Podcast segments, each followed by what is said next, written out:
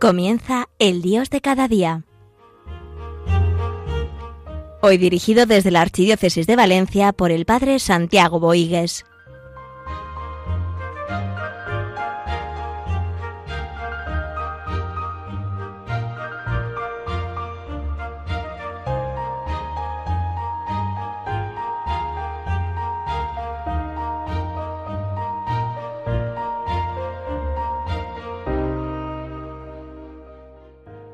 En ese tiempo de confinamiento donde estamos todos eh, encontrando tiempo y encontrando posibilidad pues para revisar nuestras vidas en la presencia del Señor, vamos a dedicar este programa a la vocación, a la vocación a la cual el Señor nos llama.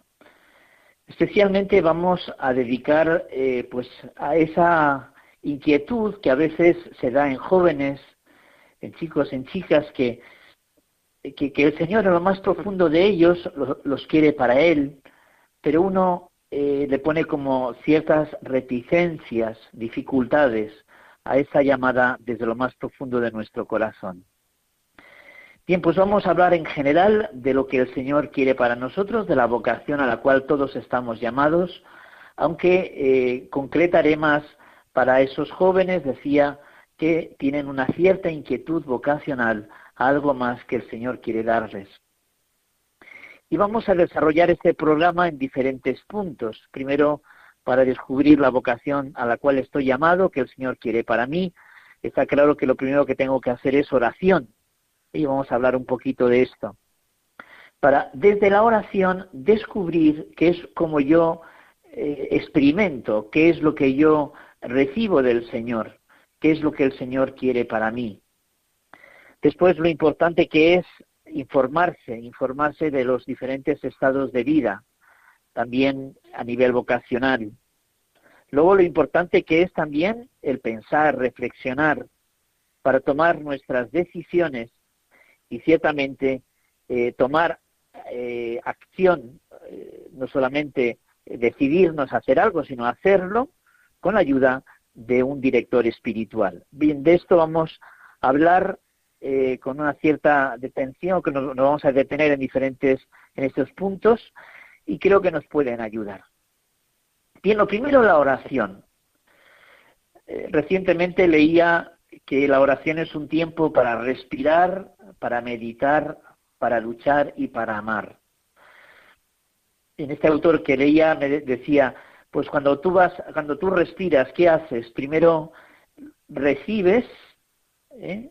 El oxígeno y después recoges y expulsas. Eh, pues la vida es esto, es un recibir y dar.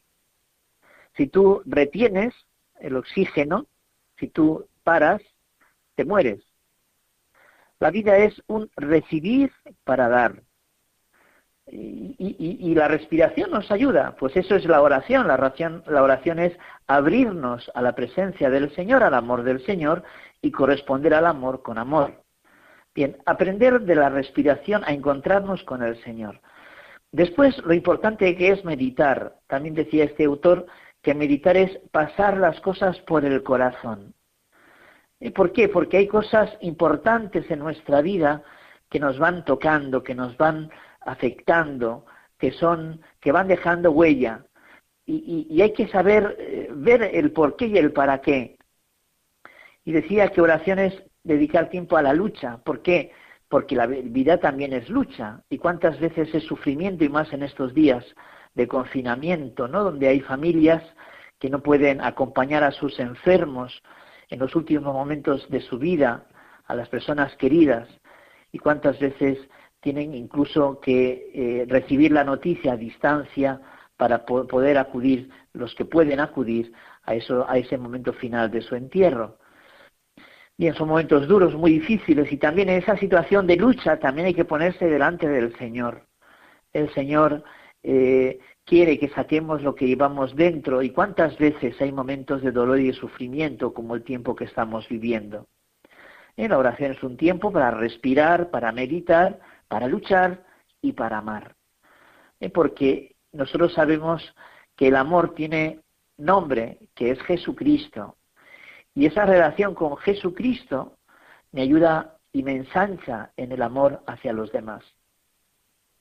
Por eso la oración es ponerse delante del Señor y decirle, como los Hechos, Hechos 22.10, Señor, ¿qué debo hacer? ¿Qué debo hacer, Señor?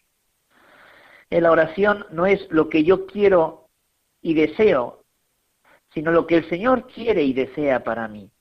Es que el Señor está más decidido a que yo sea feliz, a que yo mismo me dé la propia felicidad. El Señor quiere hacerme feliz. Por eso mi voluntad es hacerme a la voluntad de Dios. Por eso modelar mis gustos y deseos para hacer la voluntad del Señor en todo momento. La vocación, sobre todo, no es algo que yo invento, es algo que yo encuentro. Y el Señor me quiere para la felicidad. Y esa es mi vocación. Estás llamado a realizar algo, algo que el Señor desde toda la eternidad ha escogido para ti. Y es con mucho lo mejor. Descubrir la vocación es dialogar con el Señor, encontrar lo que Dios quiere para mí. ¿eh? Es afinar con el Espíritu Santo nuestro oído a los designios del Señor. ¿eh? Como Samuel habla, Señor, que tu siervo escucha. He aquí la esclava del Señor, hágase en mí según tu palabra. María también se entrega por entero ¿eh? a los designios del Señor. Aquí estoy, aquí estoy. ¿eh? ¿A qué nos lleva la oración? A decirle al Señor, Señor, cuenta conmigo, aquí estoy, me decido por ti.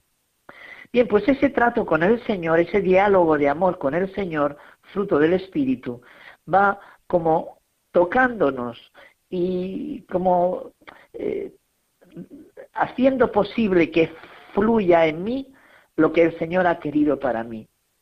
Jeremías 29. Pero había en mi corazón algo así como fuego ardiente prendido en mis huesos, y aunque yo hacía esfuerzos por ahogarlo, no podía. Como un fuego ardiente. Es que el Señor nos va encendiendo y nos va moviendo nuestras entrañas, eh, nos va moviendo a Él para llenarnos de Él. Por eso qué importante es ir a, lo que hay dentro de mí, a lo que va eh, brotando dentro de mí, esos deseos, esas inquietudes, esos proyectos que el Señor va suscitando en nosotros, en esa relación de amor. Y también esos temores que a veces pueden afluir en nosotros, que a veces nos pueden condicionar y nos pueden tirar hacia atrás, y que tenemos que saber vencerlos, vencerlos. En escuchar al Señor, qué importante es aprender a escuchar. Y eso también es descubrir lo que el Señor quiere de nuestra vida. Y podemos verlo a nivel de nuestra historia personal, cómo el Señor te ha llevado en tu historia personal, qué acontecimientos importantes de tu vida han, iluminado tu vida, porque a veces vemos las sombras, pero no valoramos suficientemente las luces. ¿eh? Y, y al Señor se le ve en las luces y en las oscuridades lo que uno tiene que hacer es mantener el rumbo para no equivocarse. Pues cuando yo he visto al Señor y, he descubierto claramente ese amor del Señor en mi vida, ¿por dónde me ha llevado el Señor? ¿Qué es lo que me ha ido enseñando? ¿Qué personas han sido significativas en mi vida? ¿Qué es lo que me han enseñado? Y luego también plantear nuestro futuro desde nuestra historia. ¿eh? ¿Hacia dónde voy? ¿Hacia dónde me lleva el Señor? Es que el Señor llena pero también me quiere colmar, me quiere planificar, me quiere llenar en totalidad. Él quiere que el Señor hacerme inmensamente feliz, pero para eso tengo que ir viendo hacia dónde el Señor me quiere llevar. Esa inquietud que me va trayendo, me llevando, me va trayendo a algo concreto, a lo que Dios quiere en mi vida. Aprender a escuchar, a mirar, a estar atento al Señor, a descubrir los signos del Señor. Bien, Vamos a escuchar ahora una canción eh, sobre el tema de la vocación, eh, de lo que el Señor está llamado y quiere para nosotros. El Señor nos quiere hacer feliz. Todos tenemos una vocación. Es verdad que unos a la vida sacerdotal, otros a la vida consagrada y también otros a la vida laical, a la vida comprometida en el mundo. Bien, ¿cuál es la vocación a la cual el Señor me llama? ¿Y cuál es la vocación a la cual yo quiero decirle que sí?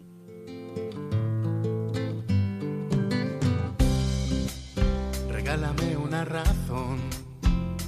Quiero mirar sin dirección. sentir que mueves todo en mí. Tú eres mi voz, yo tu canción. Regálame la vida en los demás. Te entrego a ti mi voluntad. Regálame saberte contemplar. ¿Dónde estás tú partiendo el pan? regálame una ilusión, saberme de ti, vencido de amor. Que seas toda mi razón, contemples en mí tu creación. Que has conquistado mi vida con lazos de amor. Que solo tú habitas mi corazón que has ido dejando tu huella en los pasos que di, buscándome, amándome. Después de haber hablado de la oración para descubrir la vocación del Señor en mi vida, después de, que ese diálogo de amor con el Señor vaya suscitando en nosotros una inquietud, eh, una, una cierta atracción por algo, por alguien, que es el Señor. Vamos a otro paso importante para descubrir la vocación a la cual el Señor nos quiere y es la información, sabernos informar. Como decía números 13, 18, 20, observar cómo es ese país y sus habitantes, si son fuertes o débiles, escasos o numerosos, cómo es la tierra buena o mala, cómo son las ciudades que habitan, de tiendas o amuralladas, como es la tierra fértil o estéril, con vegetación o sin ella. ¿Eh? Eh, antes de entrar a la tierra prometida, eh, Moisés pide a los que envía que, se informen, de que se informen cómo es esa tierra, para partir de, de ahí saber a qué enfrentarse. Pues también en la vida uno tiene que conocer los diferentes estados de vida. En las parroquias donde yo he estado siempre he pedido a la gente que tienen obligación de amar todos los carismas de la Iglesia. En la vida sacerdotal, ser presencia viva de Cristo, ser presencia sacramental de Cristo. Yo te perdono, esto es mi cuerpo, esta es mi sangre, ser presencia salvadora del Señor, sacramentalmente, a través de, de la palabra, de los sacramentos, a través de la caridad pastoral. El Señor te pide que a través de ti siga salvando a esta humanidad yo me siento llamado a esto, a ser presencia sacramental de Cristo. Eh, y hay otras personas que están llamadas a la vida consagrada. ¿Qué es la vida consagrada? Es ese seguimiento radical a Cristo, ¿eh? de esposa a esposo. Es esa plena entrega, radical entrega a través de los consejos evangélicos, castidad, pobreza y obediencia, en ese seguimiento a Cristo, en ese hacer, en ese hacer presente el reino de Dios en el mundo en comunidad, mostrar al mundo que es posible vivir el Evangelio y, dejar la paja ¿eh? y ir al trigo, como decía eh, esa definición de vida consagrada en el siglo XIII, una escuela de, especialización en el amor. Es la vida consagrada, una escuela en la especialización del amor. ¿eh? no, es cuando no es ir a, las personas consagradas y, cuestionar el amor, sino cómo es posible que esas personas amen tanto.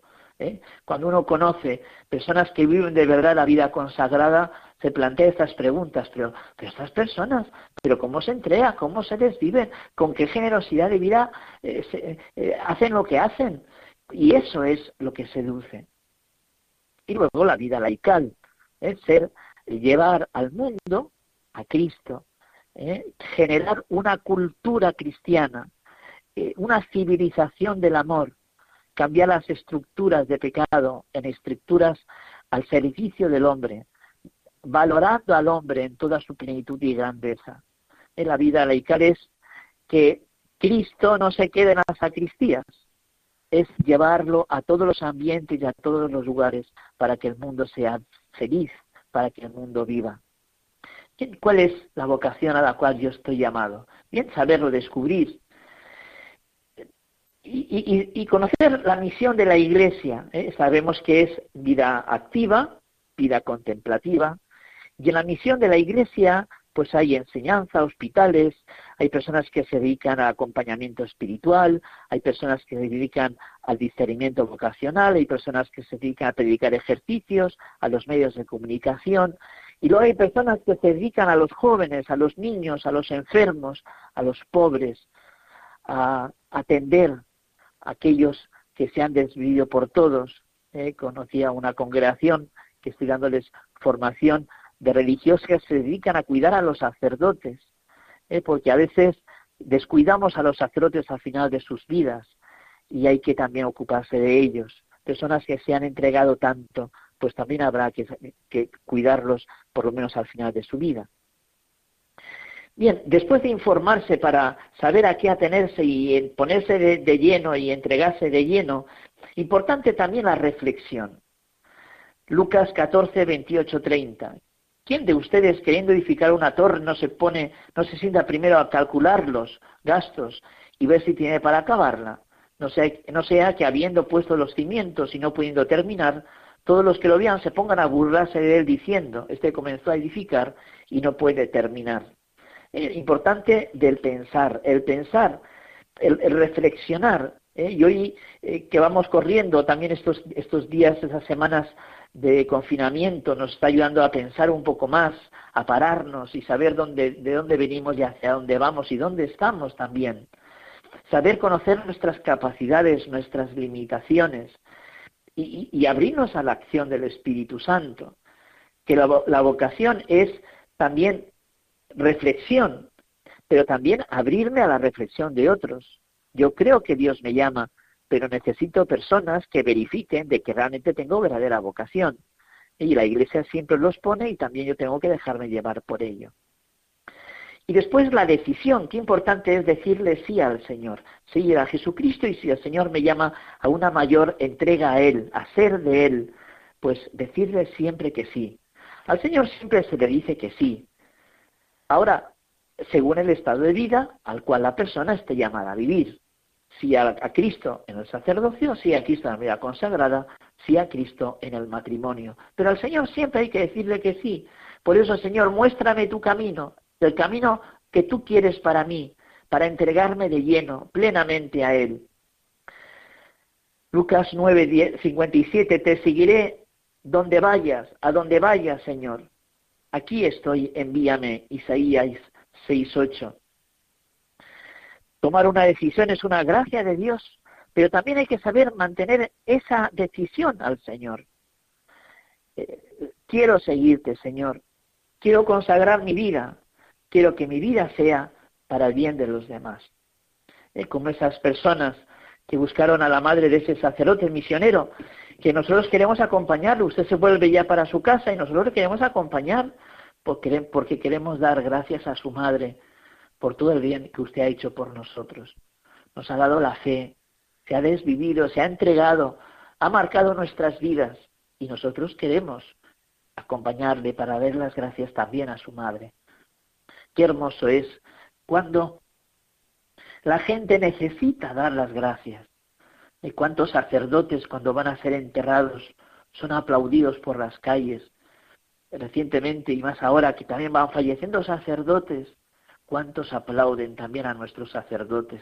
En estos días también ¿eh? hay, tantos mensajes tan bonitos, tantos vídeos tan bonitos, aplaudiendo a los sacerdotes, porque los sacerdotes nos acompañan, nos consuelan, nos sostienen, nos hacen ver más allá, nos hacen creer en el poder del amor. Y luego la acción, ¿eh? decidirse, no solamente eh, reflexionar y pensar y tomar una decisión, sino que esa decisión me lleve a una acción concreta, a lanzarme por el Señor. Es que mi camino tiene que ir hacia la meta. ¿Y cuál es la meta de mi vida? Ser todo amor en Dios. Por eso mi camino tiene que ir hacia la meta. Y por eso hay que ser fiel cuando uno ya se ha decidido y ha tomado ya una acción, una acción, un, se ha lanzado, ¿no? Mateo 4, 21, 22. Jesús los llamó, inmediatamente dejaron la, a la barca y a su padre y lo siguieron inmediatamente. Ser fieles también, que vendrán dificultades, pero hay que saber perseverar, hay que saber seguir, porque vale la pena. Y luego lo importante de la dirección espiritual. ¿eh? San Pablo, cuando eh, pues es caído, cae del caballo, así lo ve la tradición, cuando eh, tiene ese encuentro con Cristo resucitado, Saulo, Saulo, ¿por qué me persigues? Eh, ¿A quién, eh, quién irá a su encuentro? Ananías. Y Pablo dejará que Ananías le ayude en su camino. Acudir al director espiritual es un acto de humildad. Es aceptar que no tienes el monopolio de la voluntad de Dios en ti, aceptar la mediación de un hombre de Dios, representante de la Iglesia, para descubrir el plan de Dios que tiene para ti, realmente es también ayuda y también clarificación para no errar y no equivocarse en el buen caminar. Bien, pues que estas reflexiones en estos días de confinamiento nos ayuden también a, si ya hemos descubierto claramente nuestra vocación, pues a, mantenernos en ella y, y, a sentarnos en ella y seguir adelante a pesar de las dificultades. Y si estamos en un momento de discernimiento, de saber y de buscar qué es lo que el Señor quiere para mí, que no tengamos miedo a decirle que sí, que el Señor está decidido a hacerme inmensamente feliz. Él me quiere más feliz que yo mismo buscando esa felicidad. Por eso entreguémonos a Él, descubramos nuestra voluntad y vivámosla plenamente.